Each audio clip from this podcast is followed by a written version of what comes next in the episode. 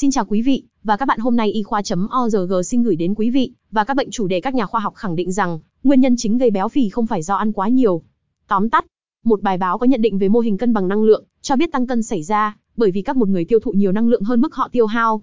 Theo các tác giả, khái niệm béo phì là một rối loạn cân bằng năng lượng làm thay đổi nguyên tắc vật lý mà không quan tâm đến các cơ chế sinh học cơ bản của việc tăng cân. Các tác giả lập luận cho mô hình insulin carbohydrate, giải thích béo phì là một rối loạn chuyển hóa do những gì chúng ta ăn, thay vì nói béo phì là do chúng ta ăn bao nhiêu. Đưa ra một tuyên bố, ăn quá nhiều không gây béo phì, quá trình béo lên gây ra tình trạng ăn quá nhiều. Thông điệp của Y tế công cộng khuyến khích mọi người ăn ít hơn và tập thể dục nhiều hơn đã, không thể làm giảm được tỷ lệ béo phì và các bệnh liên quan đến béo phì.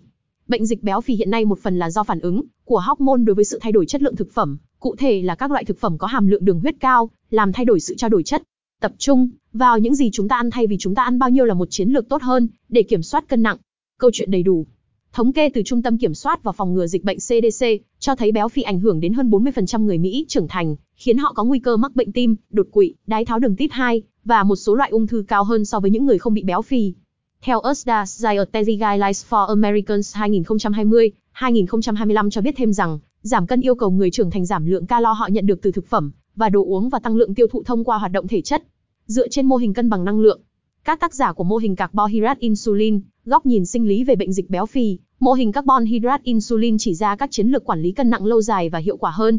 Theo bác sĩ David Ludwig, chuyên gia nội tiết, mô hình cân bằng năng lượng không giúp chúng ta hiểu được nguyên nhân sinh học của việc tăng cân. Ví dụ, trong quá trình tăng trưởng, thanh thiếu niên có thể tăng lượng thức ăn lên 1.000 calo mỗi ngày. Nhưng liệu việc ăn quá nhiều của chúng có gây ra sự phát triển vượt bậc, hay sự phát triển vượt bậc đó khiến thanh thiếu niên đói và ăn quá nhiều? Thay vào đó, mô hình carbon hydrate insulin cho rằng bệnh dịch béo phì hiện nay được đặc trưng bởi việc tiêu thụ quá nhiều thực phẩm có lượng đường cao, đặc biệt là các loại carbohydrate đã qua chế biến, tiêu hóa nhanh. Những thực phẩm này gây ra các phản ứng nội tiết tố làm thay đổi cơ bản sự trao đổi chất của chúng ta, dẫn đến tích trữ chất béo, tăng cân và béo phì. Khi chúng ta ăn các loại carbohydrate đã qua chế biến, cơ thể sẽ tăng tiết insulin và ức chế bài tiết glucagon.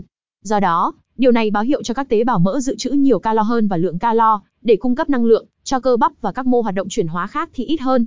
Bộ não nhận thức rằng cơ thể không nhận đủ năng lượng, do đó dẫn đến cảm giác đói và ăn nhiều. Ngoài ra, quá trình trao đổi chất có thể chậm lại trong nỗ lực tiết kiệm nhiên liệu của cơ thể. Vì vậy, chúng ta có xu hướng vẫn đói, ngay cả khi lượng mỡ thừa trong cơ thể của chúng ta đang không ngừng tăng lên. Mô hình carbohydrate insulin không phải là mới những nó là công thức toàn diện nhất của mô hình này cho đến nay. Nói chung, ngày càng có nhiều bằng chứng ủng hộ mô hình carbohydrate insulin. Hơn nữa, các tác giả đã xác định một loạt các giả thuyết có thể kiểm tra được để phân biệt hai mô hình và định hướng cho các nghiên cứu trong tương lai. Việc áp dụng mô hình carbohydrate insulin thay vì mô hình cân bằng năng lượng có ý nghĩa cơ bản đối với việc quản lý cân nặng và điều trị béo phì.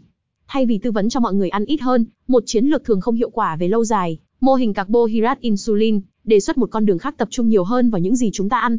Các tác giả thừa nhận rằng, cần có nghiên cứu sâu hơn để kiểm tra kết luận cả hai mô hình và có lẽ, để tạo ra các mô hình mới phù hợp hơn với đời sống xã hội ngày nay.